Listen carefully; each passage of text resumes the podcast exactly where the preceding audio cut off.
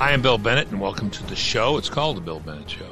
It's the podcast that translates Donald Trump. We take a look at the current administration. We address the existential threats to America, which I take it from the Democrat convention is Donald Trump. That is the threat. Will we be translating the Democrat convention at all on the show, or are we just strictly translating President Trump? I think we'll do a little translation of the Democrat convention. Joining us today, Brian Kennedy, president of the American Strategy Group. I am a fellow at the American Strategy Group here in Washington. Brian is also the chairman of the Committee on the Present Danger China. China didn't get a lot of mention at the Democrat convention, I noticed. No. Nothing. We'll also check in with our friend Joel Farkas. We'll find out where people are going, going to, moving out of, what's the activity level in the country. He's the director of the American Strategy Group. So we've got a lot of American Strategy Group business today. Which is good. Which is good. They're doing good work. and you're a friend of the American Strategy. Group. Yes, I am. And Present Danger China. Excellent. The committee of the Present Danger China. Let me discuss a few things with you first. Did you watch the convention? Yeah, I didn't watch a lot of it. Uh, I saw pieces of uh, uh, Vice President Joe Biden, the nominee, not the whole speech. I watched a little bit of former President Barack Obama, former First Lady Michelle Obama, and Kamala Harris. Anything impress you? Uh, you know what? I don't, I don't mean to put it that way. I mean, what Yeah. impressed you the most? What impressed me the most was the way they pulled it off in a virtual setting. I mean, that, number one, just from a technical standpoint, that's a hard thing to do without the energy in a room or without the energy in the room or a crowd like that. And so I think that the approach from that standpoint uh, was pretty impressive. Um, it it dawned on me, you know, that that the appeal is not uh, policy. Uh, the appeal, the politics is all about feeling. It's it's you know Joe. Joe's a good guy. We need someone in office to you know, doesn't uh, have lines that make you cover your kids' ears and things like that. You know, um, Four more hugs. exactly. That's my, I think is the campaign slogan.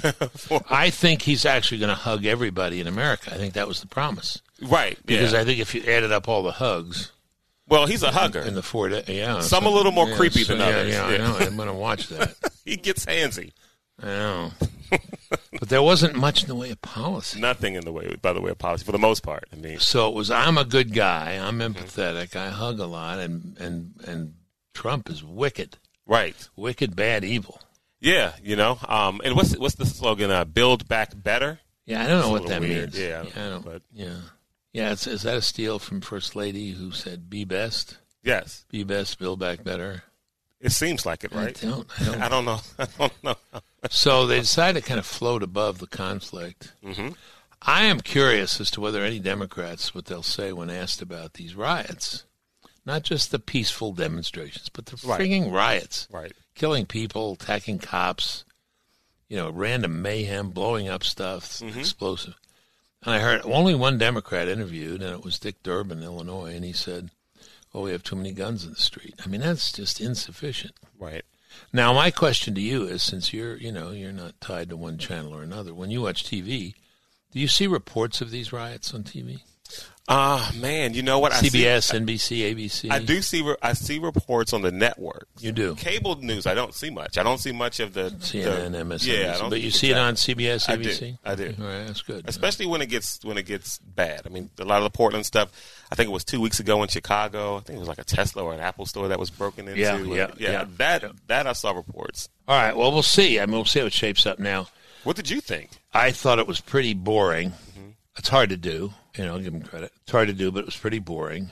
Um, you know, Hollywood stars, Julia Louis Dreyfus, and uh, what's her name from Desperate Housewives? Eva, Longo- Longoria. Eva yeah. Longoria. Eva Longoria. Yeah. Right. All right, so I'm not a fan, so I don't know these things. But anyway, but uh, I, I'll tell you the one thing that really did bother me though is this just this conviction about systematic racism.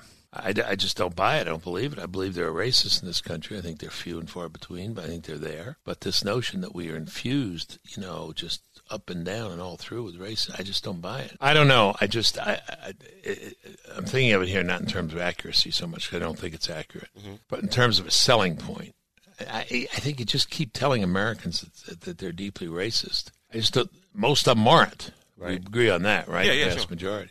I just don't think that works. I mean, I think people are prepared to say, yeah, there are problems, obviously, and historically problems. But I just, as a selling point, you know, you got to buy that, you know, it's, we're still to systematic racism. And I think people are tired of it. But people are afraid. I think the climate is people are afraid to say that they don't buy it. No, of course, You of course, can't yeah. because if you say you don't buy it, then you're racist. might get burned down by Right. somebody.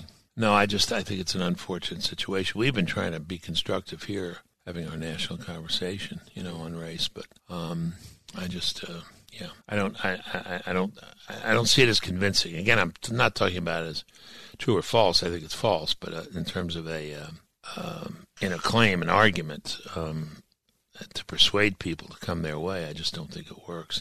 I'm just looking up something here I got from Seth. Uh, COVID, how COVID should be reported. I'm going to go through this slowly. There have been 70 million tests. Okay. 64 million are negative.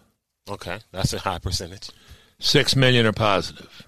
Okay, positivity rate, therefore, of about 9%. Total deaths, 173,000 at this point. Death rate as a percent of positive tests, 2.7%. Wow. Okay. Death rate as a percent of total tests, 0.24. Low. Population, 331 million people. Mortality rate, 0.05%. Citizen in America, a nation of 330 million people, chance of you not dying because of COVID is 99.95%. It's a high percentage. Pretty high. Mm-hmm. Let me make this point. Of not dying. Right. But here's what's interesting a poll asked Americans uh, about COVID. How many uh, people have had um, COVID? Americans, 20%. They believe 20% have had it. And how many uh, of Americans have died from it? They believe 9%. The reality 1% of Americans have had it, 0.04% have died from it. Mm. So the reason I say this in connection with our discussion about the campaign is a big premise, I think, of the four nights was that this thing is, you know, is devastating. It's raging. Uh, there's no stopping it. But I think obviously 173,000 deaths is nothing to be happy about. Mm-hmm. But it's not what people think it is. It's not as large, big, and all pervasive. Mm-hmm. And again, it mostly focuses on the elderly with underlying conditions. So I think some realism there is required. Anyway, that's one thing. Uh, the other thing is um, schools and back to school. Mm-hmm. And um, it looks like we're not going back to school. Yeah, all virtual. At least not in the major cities. And I- just think the unions are being so intransigent about this. Uh, I just think it's crazy.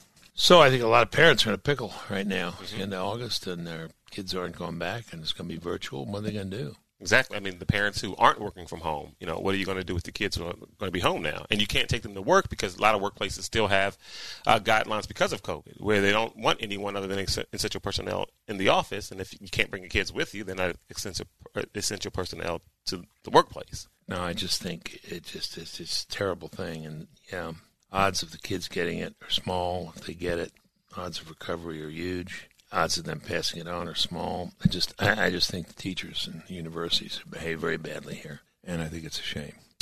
Uh, we'll have more to say later. Uh, we got two smart guests. We'll talk to Brian Kennedy. We'll talk to Joel Farkas, and uh, we'll pick up a lot of these issues. Good. You're listening to The Bill Bennett Show. All right, let's jump in with Brian Kennedy, president of the American Strategy Group, chairman of the Committee on the Present Danger, China. Mr. Kennedy, I gave you your introduction, but I forgot to add uh, your new book. Oh, It's great. Um, it's an encounter book. It's available on Amazon. Communist China's War Inside America. Inside America. Very interesting. We'll get to that. Let's talk about that in a bit. Is that okay? You bet. Convention. Democrats had one. Did you know that? You know, I did. Uh, it was among the saddest things I've ever seen. Really? How? Tell us why.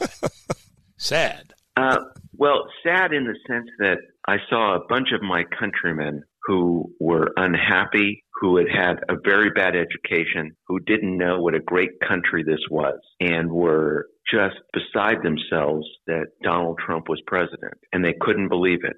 And I felt, at, at one point, I felt genuinely sorry that they had been given such bad educations Yeah. and did not understand what was so great about this country.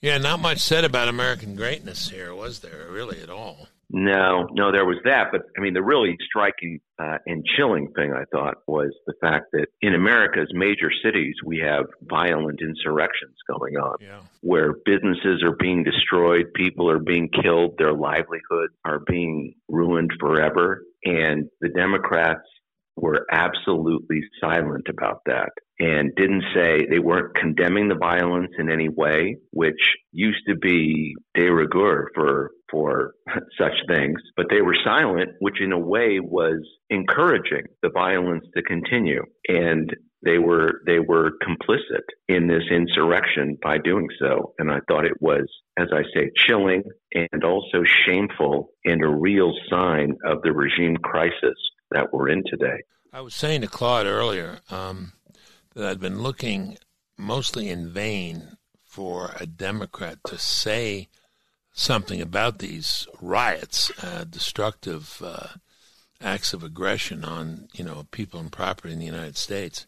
And been looking as well for someone to ask him the question. I, I saw someone asked, I think it was on Bill Hemmer on Fox the other day, bill Dick Durbin, and his answer was, "Well, there are too many guns out in the street," and so sort of threw it back at at, uh, Trump and gun control. That's that's not it. I mean, first of all, these guys are using explosives. They're using you know knives and uh, powder and all sorts of things that they can uh, to wreak violence in our cities.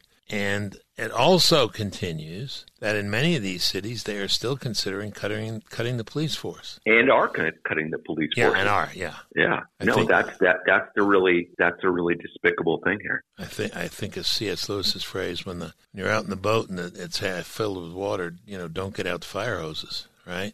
Uh, I mean, what are we doing here? What's going on? This is crazy. This is madness. Now, let me just jump to the conclusion. If they won't speak to this, and the American people notice it, and I and I was talking to Claude. I, I said, you know, do, is this being shown on the, most of the networks?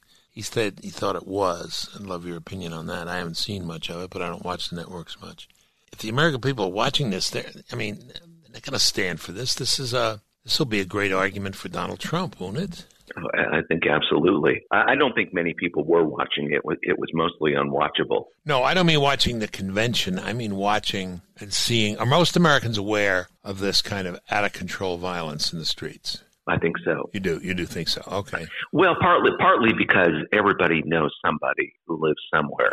Yeah, yeah one of those There's the, deg- the, degrees of separation. I have I have children in Seattle. Right. You know, mm-hmm. so mm-hmm. It, it's not it's not that far removed from experience. And so I talk about it to my friends and they talk about it to their friends and, and so on. It, you know, it's very difficult to see America's major cities being destroyed this way and not to say something about it. It's kind of extraordinary, is isn't it? Well, I, do think it has now become the Democrat project, the project of the left in America to take apart the country. I was uh, I was very disturbed, if I could segue into this, uh, by the recent report by John Podesta talking about war gaming out the election and what would happen if if you know Biden loses and the possibility that you know states that Biden won like California, Oregon, and Washington would secede from the union. Now, and so John Podesta was a senior member of the Clinton, you know, establishment,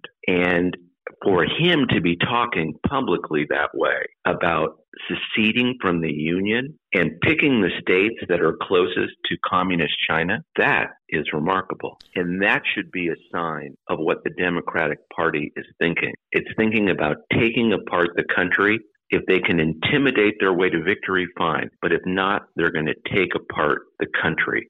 What else can we make of what they're doing in America's major cities and the silence of the Democratic leadership? I mean, th- th- it can be no clearer than that. And this is a regime crisis that we have not had since the Civil War.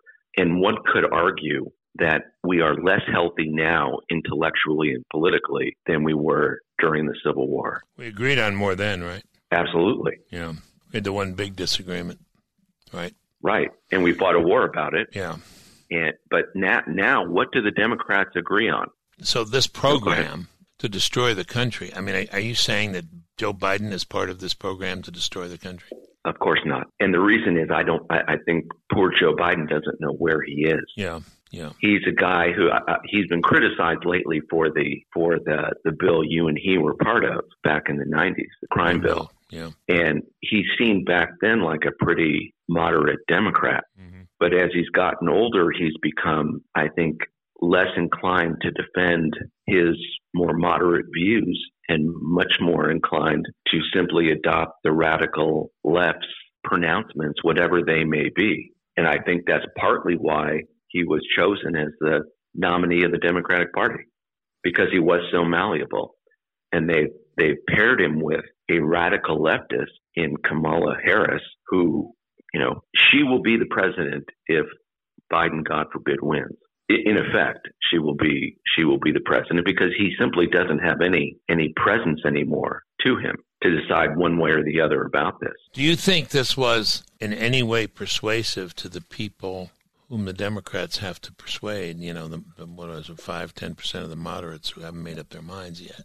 No, I don't think it was persuasive at all. All right, part, I, I don't think I don't think any part of it was persuasive. People look around; they think they have a good country, and they're wondering why they're being locked down because of the coronavirus, if they are, and they wonder why America's cities are being burned. Yeah. What about another thing? Um, kind of, it was kind of. I'll get to the odd point here in a minute, but the, the other one, the other underlying theme was this country of systematic racism. The American people have been called racist now for a long time. Aren't they getting tired of it? And isn't it just not true? I mean, I don't think it's true. No systematic racism. Of course, they're racist, but um, and and well, yeah, no, and, and, no. and there's no systematic racism. And the case against Trump on this depends upon a distortion of what he said and did at Charlottesville. When you know, and this came up several times that he was talking about good people on both sides. He wasn't talking about the, the Klan people. He was talking about the right wing skinheads. He was talking about people who didn't want to see the statues taken down and those who did. Right. No, I think they're just grasping at straws here on this. They're walking First into all, a punch, uh, though, aren't they? I mean, can't can't that just be corrected by the record? Just that specific thing. That that's clear. Well, I think it also it also just flies in the face of every, people's everyday experience. Right. Does anybody? I mean, have you ever met a racist? You may have met a couple people who are real jerks. Yeah but actual, you know, racists, not that many. No, not systemic many. racist, systemic racism. America is systemically anti-racist. Yeah, we are founded on the principle that all men are created equal. We have fought our entire existence to defend that principle. And the idea that we are systemically racist is simply to propagate a lie and, and to do it in a way almost like the communists or the Nazis. Both of those groups would take a falsehood and propagate it so forcefully that they would bully people into believing it. And most Americans look at that and they think, that's not true. It's not my experience. How, how, how do these people represent me? I've never seen that. I don't believe that. I don't know anybody who does believe yeah. that. That's that's why, by the way, uh, you know, cut to the chase. I, I think President Trump is in an outstanding position here, and you know, for all my friends on the right who are often in despair about things, uh, I've never been more confident about the president getting reelected uh, than today. Really? Yeah. Simply because he he represents what is good and true about this country. And all of us are very imperfect people, but we're trying to defend something which we know is noble and good, and that is the American experiment. And we don't want to tear it down. And Donald Trump is on the front lines of defending everything we hold dear. And I think people, especially having watched this Democrat convention, are going to think he's our man. So here's the thing, um, and again, I just it's partly humorous, but here's this party which is being driven, you know, to the transformation of the United States to the left. Will not acknowledge the evil absolute evil of these people who are destroying property, lives, attacking cops, and yet the sort of overarching theme is Joe's a nice guy, empathetic. Um, yeah, I'm going to hug, but four years I will hug everybody in the country. So much hugging, and as uh, Claude pointed out, some of that hugging has been objected to. Slightly, yeah, kind of touchy. Yeah, pansy. Empathy. I mean, I just thought it was dreary, dreary. And one guy nailed something good. You know, you've heard me a million times, Brian, give the uh, uh, the Gates speech. You know why? Do, you know how do you tell if it's a good sure. country? And I said to the high school student, because every country has gates, and when you raise them, which way do people run? Do they run in or they run out? We raise our gates, people run in. Even when we don't raise our gates, people run in. They climb in. They do whatever they can. Steve Cortes, who's a consultant, a Hispanic guy supporting uh, Trump, said, not only is this the, the part of the world, the country in the world most people want to come to, this is by far the most sought after place to come to in the world by people of color. By people of color.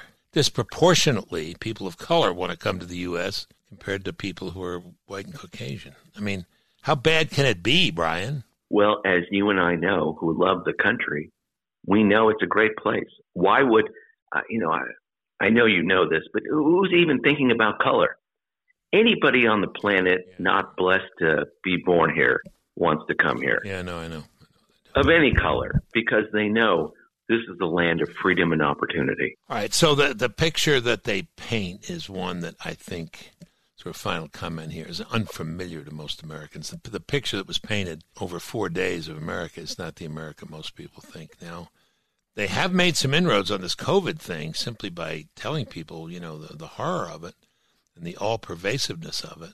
And a lot of people have bought it because if you look at people's opinions about how widespread it is and how destructive it is, it's a lot more exaggerated in their minds than it is in reality. So they've almost made a sale on that. And this is a big part of their sale. The country's in such awful, awful shape because of this awful, awful pandemic.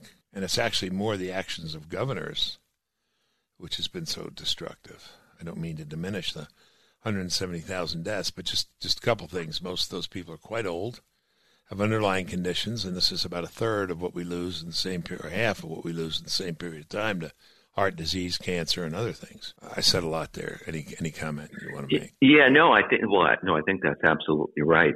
It, it's just that I think Americans may be interested in getting past COVID in a big way, and Joe Biden is doubling down on all the COVID regulations, right? So the minute Joe Biden becomes president, we're going to have a national masking law. Yeah. Or regulation. And so, does anybody want to vote for that? I don't. What the hell were those people doing wandering around the drive in movie afterwards, not wearing masks, by the way? They were outside. Well, what, what I didn't get was they were in their cars mostly. Why were why were the cars socially distant? Were the cars going to catch COVID? I mean, this was it was embarrassing. Look, I, I think our enemies look at all this and they think, "What is America thinking here?" What are these idiots doing? Yeah, right. And but I mean, look, they can try to push the COVID narrative, and I call it a narrative now because it's not true. But to have you know Governor Cuomo in New York get up there and act like they knew what they were doing. He's writing a book about how he beat it. Did you know that? I, I, yes, I, I did hear that. But I mean, again, that's madness. And again, it is how can they, with a straight face, make the case that they know what they're doing? They have screwed this up every way they could. And so we have to do, you know, I, I think I was on this show back in March or April warning about the need to open up as you were because the Democrat governors were not going to want to open the country back up. Yep, yep. And er- everybody said at the time, no, no, no, come on, people are going to get sick of it. The, even the Democrat governors are going to get sick of it. They'll they'll have the thing open up. And as time went on, it just became ever more clear that they want to keep the, the country shut down as long as possible. And I think Americans are absolutely sick of it. I want to turn to China in a minute, but do you have any comment? I have. I must confess, I'm not following it closely just because it, it kind of dulls my brain to think about it. But do you have any comment on this post office debate? Well, only only that again, it's a big lie. The president the president wants the post office to work, and so brings a businessman in to try to see if he can get the thing to work. And so, in an attempt to get it to work, the Democrats have conjured up the notion that the president wants to use the post office to steal the election. There's not a single part of this that is true. It is propagating again the big lie in the most despicable way possible. There's no other way no other way to think about it. Yeah. We've lived we're living in the age of of both fake news and the big lie. Yeah, sure. And to the extent that the Democrats think they can get away with it, I mean, once you get away with enough lies, there's just you know Katie Sure. bar the door. We're we're just going to double down on every lie we have and everybody and see if it. anybody see if anybody's going to call us on it. And And, the mainstream media is not going to not going to stop them. and just think of those eloquent writings by Václav Havel about people living the lie, knowing it's the lie. You know, the lie in communism, saying Right. all, all is fine. Brian, uh, your new book, Communist China's War Inside America Encounter Books. Communist China's War Inside America. What what is it? Where's it going on? What is that war? Well, Where do we see? it? Yeah, no, I uh, Not much attention to China, by the way, at the Democrat convention. yeah, almost almost no attention by China at all. Yeah. and they and they can't bring themselves either, you know, in any forum to blame China for the virus. You know, this is Trump's virus in their mind. And and even though they know it's not true, even though large numbers of Americans, I think maybe 70 to 80% of Americans think this was China's fault, the Democrat Party cannot bring itself to blame China. Such is their devotion to globalism and the success of communist China witness all the things Joe Biden has said over the years and his own his own relations with them. Yeah. Uh, but that that's really in a way a sub theme of this monograph I wrote for Roger Kimball and Encounter Books. And the point is, the Chinese have gotten very good at knowing how to corrupt Americans. And they have spent the better part of 50 years with their intelligence service and their business contacts going through American society, co opting, befriending, sponsoring, bribing those elites within this country that run our universities, that operate our big businesses, that are part of our media enterprises, uh, in the hopes that China could be the nation that would have a you know most favored standing in the eyes of American elites. And the promise of making big money in China by all these folks is a very seductive thing. And that and that, that's really simply all I was writing about in this monograph to try to alert Americans to the notion that when they hear something from one of these masters of the universe on Wall Street, one of these university professors on TV, that they have a conflict of interest. And that conflict of interest is their relations with communist China and the largesse they're receiving from the Chinese communist government. And uh, I just can't tell you how how disturbed I was in writing this monograph about just how sophisticated the Chinese Communist Party is and the Chinese intelligence service is. Give us an example or two. And by the way, Wall Street, for the most part, right now is uh, is for Biden, not Trump, correct? Oh, absolutely. Yeah. Well, the one the one, the one piece of uh, uh, one interesting thing is this person who ran California's public employee retirement system, CalPERS. Everyone's heard of it. It's the biggest retirement system in the country. And their chief uh, investment officer was a guy named Yu Ben Ming. Yu Ben Ming was his name. And he was part of China's Thousand Talents program. And this is a program that China runs to find the best and brightest and to cultivate them to be uh, friends with China. It's a, in a way, kind of talent scouting that the Chinese government does to find friends and allies in the business and academic world. So uh, Meng was born in China, moves with his family to America, goes to the best universities, is you know among the most sophisticated financial minds in the country, works on Wall Street, uh, then goes and gets a senior job as part of this Thousand Talents program over in communist China working for their central bank, and then goes from there to go work for CalPERS as their chief investment officer, where he then directs, you know, millions and millions of dollars to be invested in Chinese corporations. And I wrote about it, and Congressman Banks from Indiana spoke about it. And then CalPERS themselves did an investigation. And two weeks ago, the guy was fired because it turns out he didn't disclose all of his ties to CalPERS when they hired him as the chief investment officer. And it turns out he was investing money himself, or he was he was investing CalPERS funds in corporations. It looks like that he was also invested in personally. And it's an example of the just the ease with which people move between the government and business and the corrupting influence that you know relations with communist China bring. Now, again, the guy's a very smart guy, and I'm sure a, a very good investment manager. That's not the point. He's also deeply committed to the success of communist China and said as much in interviews. And the idea that this guy would become the chief investment officer of a big American retirement fund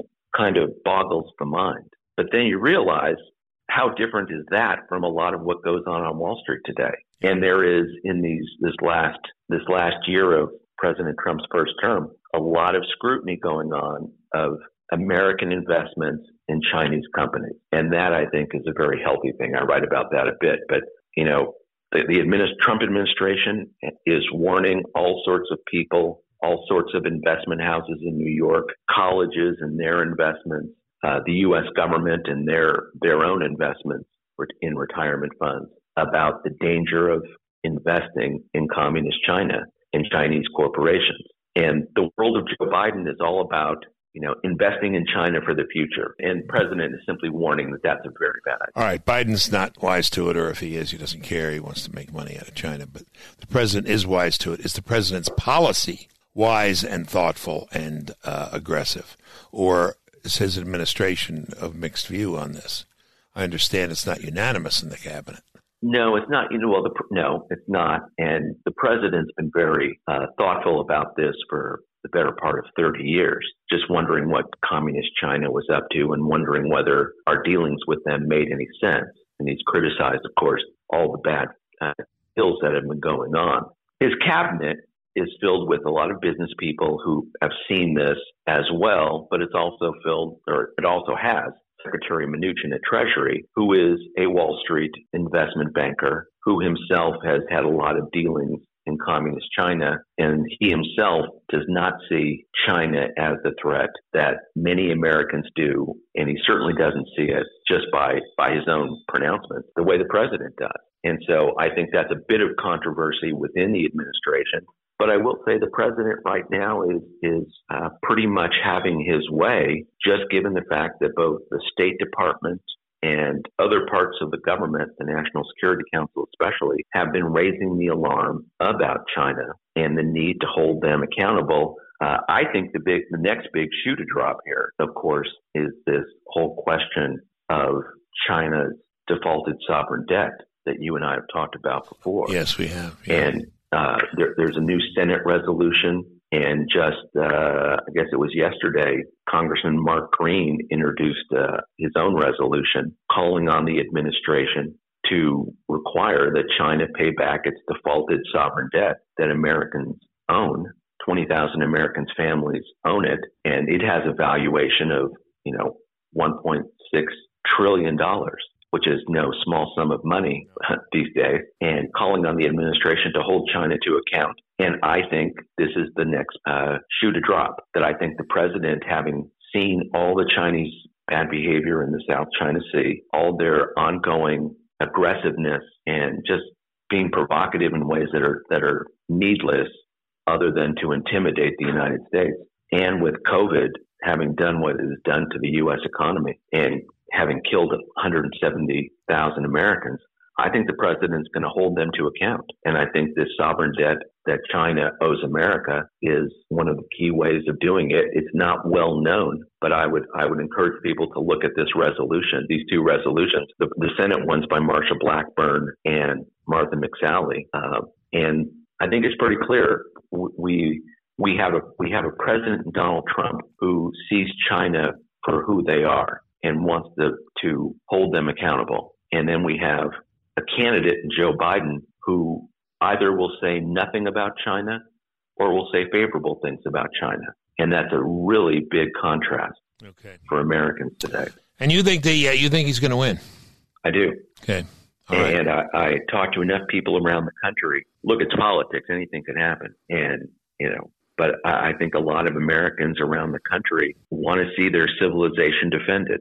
No kidding. And the president has been outspoken in its defense, and the right. Democrats have been silent. And, yeah, and, and the answer, contrast alone is, is pretty powerful. Yeah, the answer isn't well. You know, these cities are being attacked, cops are being defunded, people getting killed, random violence in the streets, children being shot all over the place. You know, Joe Biden brings up George Floyd's daughter. What about all these kids who've been shot? You know, since they don't get mentioned, their their lives don't matter. So all that's going on, and uh, the the selling point Joe Biden is is empathetic. He hugs people and takes down the number of elevator operators, you know, and calls them up. I just, I don't see it. I just don't see it. There's a, the sense of this horrible pall on the country that they're they're making that they're describing, and then their response to it is a, is a a guy who hugs. No policy. Right. No people. Right. Anyway. Right. Well, I think the key speeches, though, at the convention, to, to circle back, the key speeches were by Michelle and Barack Obama. And they both gave a dystopian view of the country and basically said things are miserable and they're going to stay miserable so long as Donald Trump is president and the city they didn't say it quite this way but implicit were your cities are going to burn unless you vote for Biden because if you vote for Biden we will turn off the violence now again I, I, I may be exaggerating but only slightly do you think they can that, turn it off by the way yes all right you think they should shift gears and say okay hire cops and shut it down Oh, if, if, first, first of all, Biden won't get elected. But if he did get elected, they would shut it down uh, simply to demonstrate the point. Yeah, yeah. They they need to condition people yeah. that this is how they have to live their lives. Yeah, I got you. Look, I, I, I think there's going to be a siege on Washington the last 50 days of the election. I think I think your listeners ought to be watchful of this. That I think they're going to try to make Washington D.C. unlivable and simply attack the White House on a nightly basis to demonstrate, um, you know, Antifa and BLM and the left's dissatisfaction with the country. Wow. Okay. And so they know that, that look, unfortunately, I think they believe violence works. Gotcha and that's gotcha. the bet they're making. And I, I think Americans are going to look at that and reject it and embrace Donald Trump's defense of America and American civilization. Well said. Brian Kennedy, the book, Communist China's War Inside America. It's Encounter Books. It's available on Amazon. As always, Brian, thank you very, very much. Great to be with you, Bill. Okay. And Talk to you later. Talk to you later. Take Bye-bye. care. Bye. Bye bye. You're listening to The Bill Bennett Show. Stay current on the threat posed by China with our friends at Committee on the Present Danger China. Go to presentdangerchina.org. Presentdangerchina.org. You're listening to The Bill Bennett Show. Now let's welcome Joel Farkas to the show. He's the director of the American Strategy Group. I'm a fellow the American Strategy Group here in Washington. First of all, Mr. Farkas, uh, you generate a lot of interest, as you know, your comments. And we had a, an email from a, a listener who said, uh, actually, it was a phone call I got from a listener. Said I was listening to Joel Farkas. He says, you know, New York, all these rich people are leaving. May not mean the end of New York. I was thinking of your cousin. Isn't Fred Siegel your cousin? All right. Yes, yeah. Yeah, yeah once in yeah. Future City yes. or something. Anyway, um, he said rich people leave, so I understand rents are going down, so maybe the middle class can just fill in and take the city over and make it middle class or middle class again. Well, uh, the rich people are leaving, but uh, there's more middle class people than there are rich people, and the middle class people are leaving. That's who's really, really leaving these places California, San Francisco, LA, New York.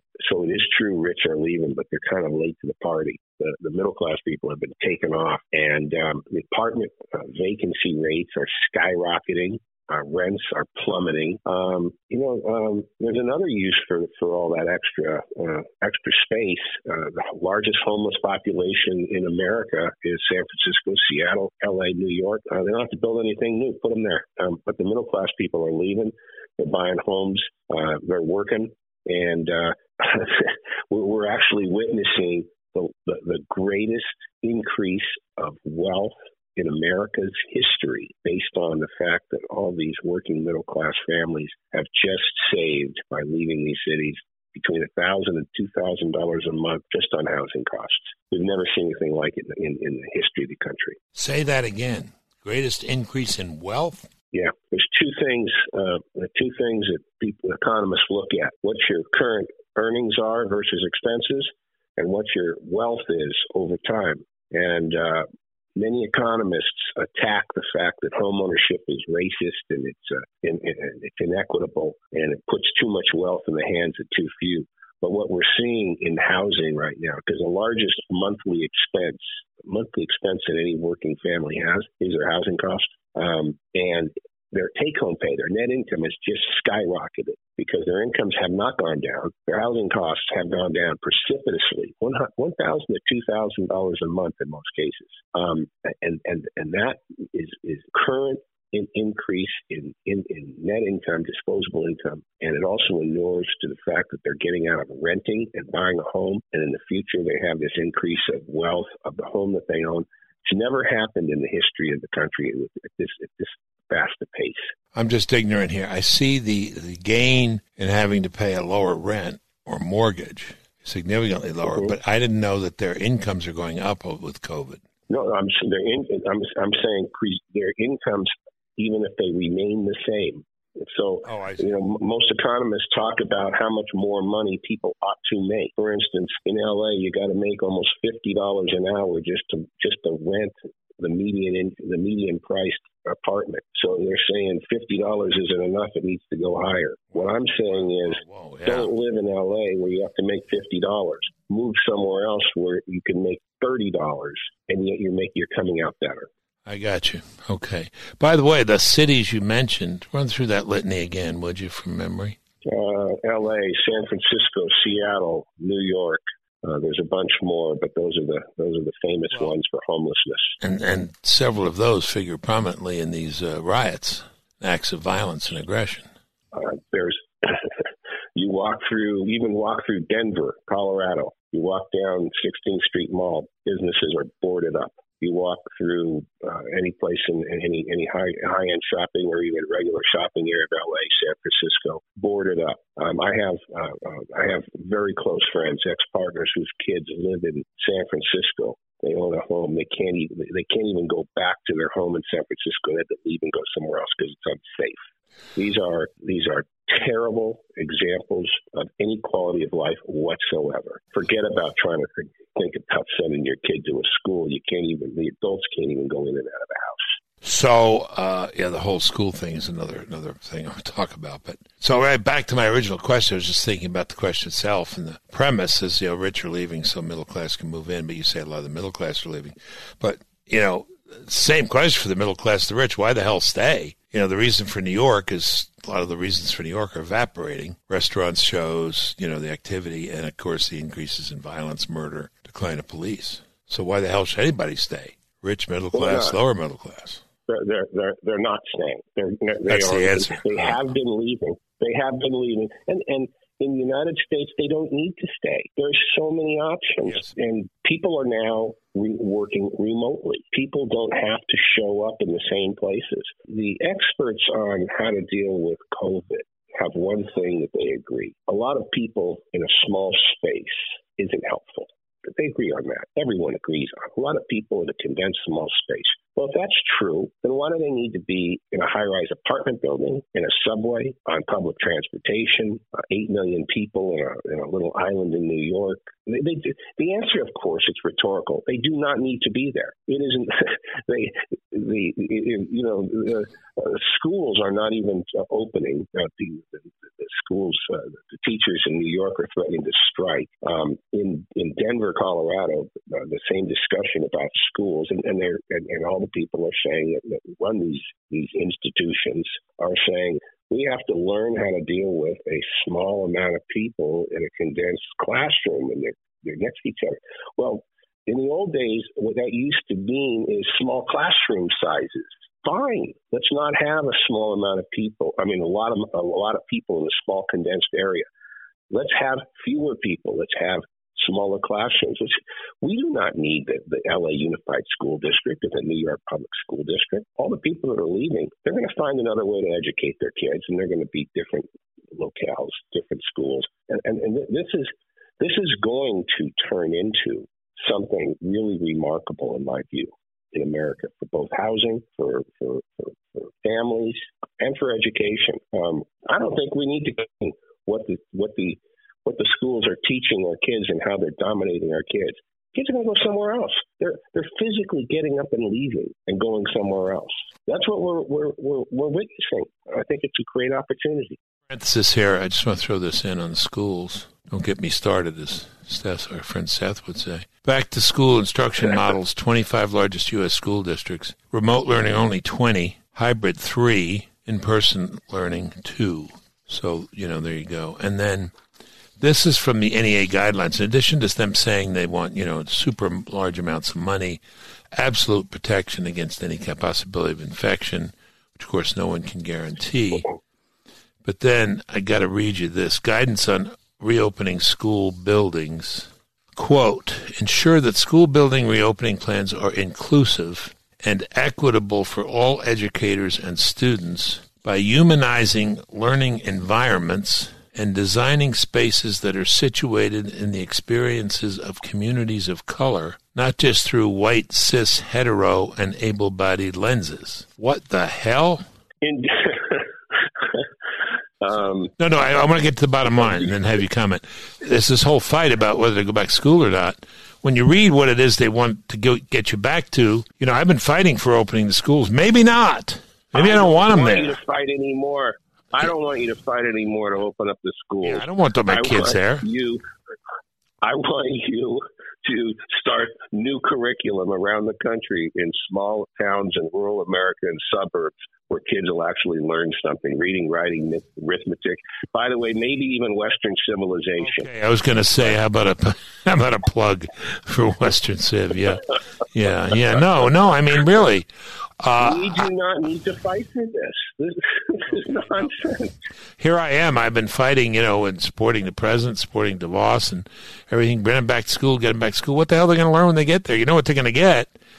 One thing we know they're going to get, apart from this gibberish, is they're going to get this 1619 project. You know, America was conceived in slavery and always has been and Yeah. hasn't stopped being it. Know, I have spent a lot of time talking with you about housing and reasonably priced housing and families and, and, and other places to move. Um, for the first time, for the first time, I think uh, I'm, I'm realizing rather than fight the the curriculum of what is being taught, this is this is American citizens that they've shown it to us.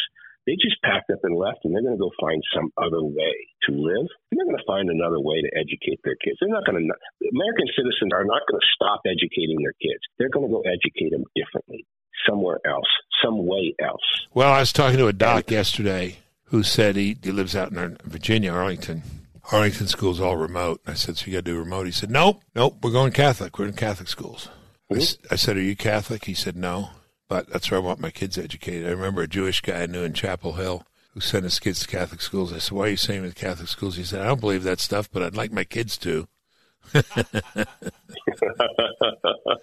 But I mean, this guy, and there was a big fight in Maryland. And the governor was right on this one. He's been wrong on a lot of things, but the governor said because the state, uh, the county, Montgomery County, tried to shut down all the private schools along with its order on, on shutting down the public schools. And the governor said no. The private schools are, you know, they are ratcheting up and they're getting a lot more applications. And for the most part, you know, they don't buy into a lot of this stuff. I mean, uh, they buy into curriculum fads and all, and you know, fads are everywhere in, in education. But um, it's interesting. There's your alternative right there in a lot of places. Are these little religious schools, Catholic schools, Christian schools? Yes. Um, it, it, it, the, the the the effort to try to convince someone with a really bad idea that, that number one, their idea is bad, and number two, that idea is hurting people. That's very difficult to do. Yeah, We don't have to do that. It Yeah. doesn't. But when I say we, it's not even Yeah. we. yeah, We have 200 plus 200 plus million Americans who are choosing that on their own instinctively. yeah. You know, I, I, I I just got this morning a a report because I keep I, I see this this stuff in, in the Denver metropolitan area.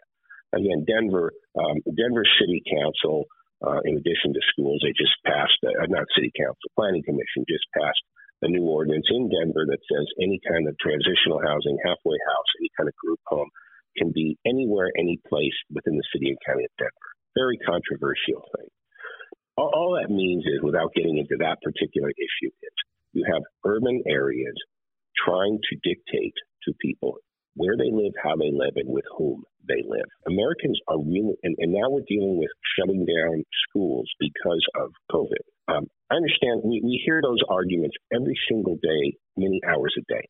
I just got today's report as of August 11th on COVID cases in the Denver metropolitan area. Um, Denver metro area is about 3.2 million people, 3,200,000 people.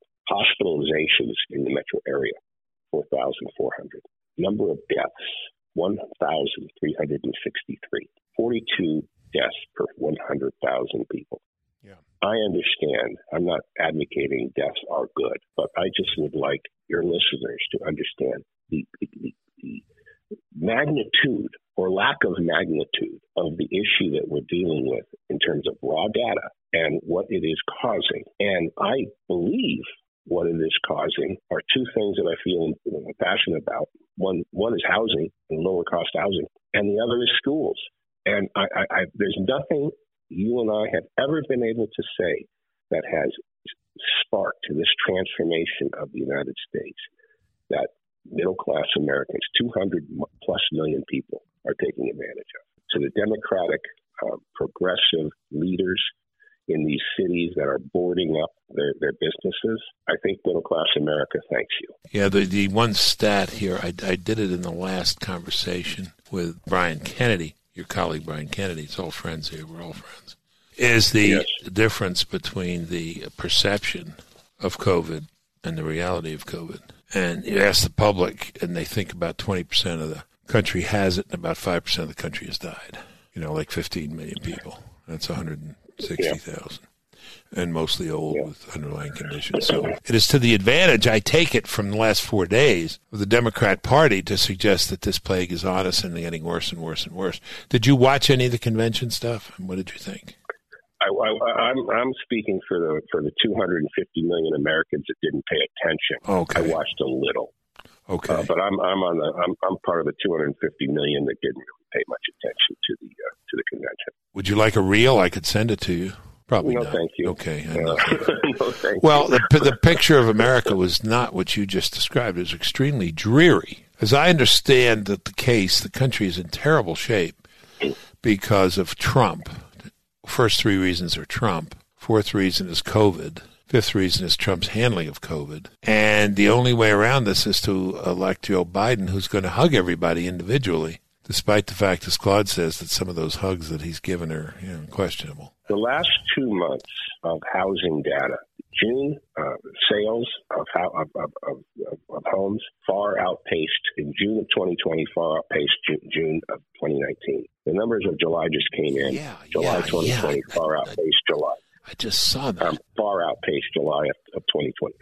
Um, let me give you, let me give a different perspective of why uh, the middle class families purchasing homes are doing what they're doing. Let me just give a different numerical description. In Keenesburg, Colorado, um, I am developing a, a, a community that will have 10,000 families that will live there ultimately. 10,000 families will move up there and save 1,000 to $1,500 on current dollars on what they're currently paying in rent in a in a city that is shut down and boarded up. That translates over time. when They're all there. That will translate into fifteen million dollars a month, or about one hundred and eighty million dollars per year of money into the pockets of these families. If you did what Wall Street does and cap that and value that, it is a one to two billion dollar valuation in the hands of middle class Americans by simply getting up out of a city that's boarded up, that's dictating to them how they live and where they send their kids to school, or if they send their kids to school, and moving 30 miles up the road. This is happening in thousands of cities across America right now. The Congress always sees them arguing about whether or not the Democrats will allow an extension of unemployment benefits of 400 or 500 dollars a week. We've already done it. Did I say we? No, we have not. Americans have already taken advantage of their opportunity to live in America. They've already taken that that thousand to fifteen hundred dollar a month benefit, and on top of that benefit, they're going to own something that ultimately will increase in value. We know the Democratic Party, the Progressive Party. We know they despise home ownership, and we know that because Minneapolis passed last year an ordinance eliminating single family housing Yeah. in their in their city. They said it's racist. They said it's a it's a it's a vestige to the uh, to the racist white supremacy past. LA is looking at the same thing. We have a Nobel Prize winning economist like Joseph Stiglitz who says the cause of income inequality, one of the main causes are are are, are you know rent seekers and, and, and all the people who own something and get re- get returns on that, which means you own property, and you get a return on that for doing nothing. His words, not mine. Well, he's missing the point. This Nobel Prize winning Stiglitz economist that the people who own it are, are right now their alternative is to go rent something that the or, or, or live in something the government provides and live in a confined area paying way too much in an area they, they don't want to live. Their housing costs are high.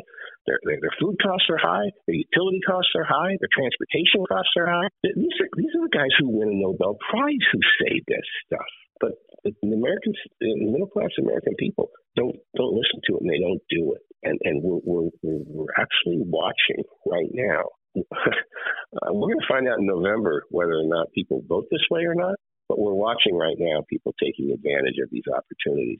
One other thing that the reason why progressive Democrats really do not like the politicians, not the economists, they don't like homeownership is because they know the voting patterns of someone who owns a home versus someone who rents. They know that. And by the way, this is a lot of things they don't know. They do know that someone who owns a home has a whole different perspective on how they vote versus someone who rents in some sort of, uh, you know, some sort of uh, urban decaying urban locale. Single family housing starts in July notched a rate of 940,000 an 8.2% increase from June's 8, 869,000. According to the yeah. report, privately owned yeah. housing completions increased by 3.6%. Amazing. Amazing. Boom. Monthly new um, residential construction. Yeah, it's all over the news. My gosh, yeah. And then we're going to see something. Uh, uh, uh it's going to increase because um, a lot of a lot of times people who analyze housing, they'll say, "Well, that can't sustain itself because you don't have enough Uh, uh, labor to build these houses. You know, you're going to hear that pretty soon. We need more influx of people to come and go, you know, do concrete and and, and paving and framing and, and roofing and things like that. We're going to run out of labor and the costs are going to go up. No, they're not. And because we have another, we're very innovative in this country. We have what's called manufactured housing, and manufactured housing can be built in fewer than 60 days, and it can be delivered. And the construction quality is every bit as good as any traditionally on-site built home. And for those who will listen to this and say, "Oh, there goes some sort of newfangled idea that has no way of succeeding," the largest the owner of the largest manufactured housing company in the country is Berkshire Hathaway. Huh. So you don't have to believe me. You can, you know, for all the people who you know who kneel at the foot of Warren Buffett, he owns. He not only owns the largest manufacturer of manufactured housing, he owns the largest lender for manufactured housing. So this is like so, the uh, Carvana, where you order your car online that comes to your house. This is a house that comes to your house.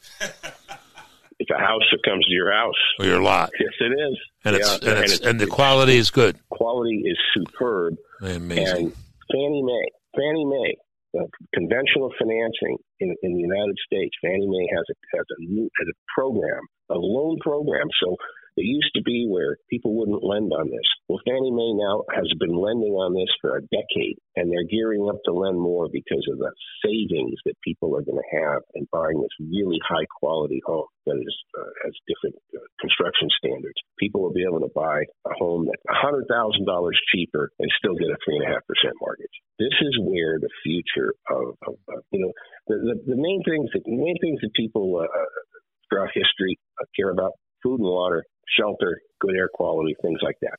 Are, these are basic, basic rights. Unlike the Progressive Party who says everything in the world is a basic right. Um, those are the basic rights. Well, and again, housing is the most expensive thing people pay for every month. The innovation of housing in this in the United States is going to bring more more wealth to our citizens than anything we've ever seen. We've known this, but everyone was being told they need to live in an urban center because that's where innovation and creativity exists. That's where the jobs are. Guess what? People have figured out they don't need to be there anymore. There's nothing that says that we have to have these cities doing what they're doing or have the population they have. Nothing. Fascinating. So this is a very different picture than the dreary portrait we got over the last four days. I won't make you watch it but it was a pretty dreary picture of the United States. Wondering why anybody would want to come here, much less live here.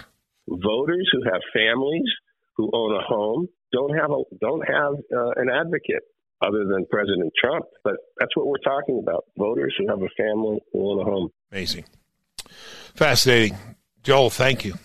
Thank you, Bill. Always great. And um, are you in this business, this housing business? Yes.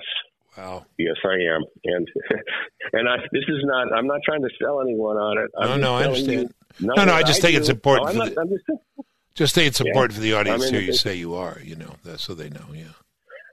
I can tell you. Um, uh, so, so uh, yes, I am in this business, and I will say one more thing: the amount of wealth created by people who buy from me dwarfs anything I will ever make. Yeah, sure. And I'm proud of that.